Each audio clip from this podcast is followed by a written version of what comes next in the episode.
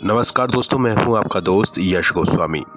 दोस्तों, मैं मथुरा से हूँ और आपको मैं जानकारी दूँगा यहाँ की सबसे प्रचलित होली के बारे में। जैसा कि आपको मालूम भी होगा कि ब्रज मंडल की होली एक या दो दिन की नहीं, बल्कि पूरे चालीस दिन की होती है।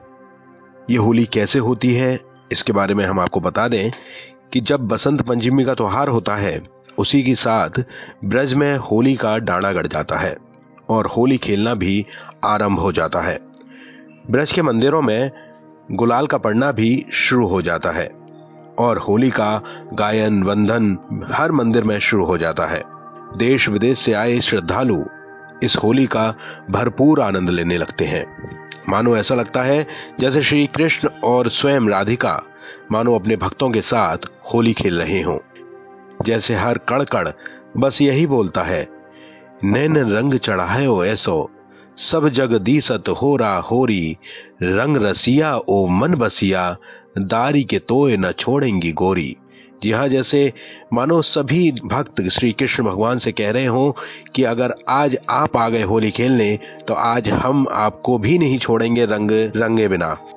और होली की शुरुआत बसंत पंचमी से ब्रजमंडल के वृंदावन धाम के प्रमुख मंदिर श्री बाके बिहारी मंदिर के प्रांगण में रंग गुलाल मंदिर के गुसाई उड़ाते हैं और उसका आनंद, परिपूर्ण श्रद्धालु, संपूर्ण आनंद के साथ नज़र आते हैं। और हम अपने माध्यम से, यानी कि बूंदे बॉडकास्ट के माध्यम से, सिर्फ़ आपसे यही कहना चाहते हैं, आओ पधारो प्रेम गली के देश भूल कर सब दुख दर्द कलेश, यहाँ रंग जाए तन मन वेश। सखा श्याम संग राधा देत संदेश। ब्रज भूमि में पड़े ही हर्ष उल्लास से मनाए जाने वाले भगवान श्री राधा कृष्ण की इन पारंपरिक लीलाओं का आनंद लेने के लिए आप सपरिवार इष्ट मित्रों सहित सादर आमंत्रित हैं। आगे की होलियाँ बहुत सारी हैं, जिनकी जानकारी हम आपको समय समय पर देते रहेंगे कि शुरुआत कैसे होती है। यहाँ पर सखियों को नौता जाता है, यानी कि सखियों को जो श्री कृष्ण भगवान के साथ राधा जी की जो फ्रेंड होती हैं, जिनको हम सखिया बोलते हैं, वो होली खेलने आती हैं।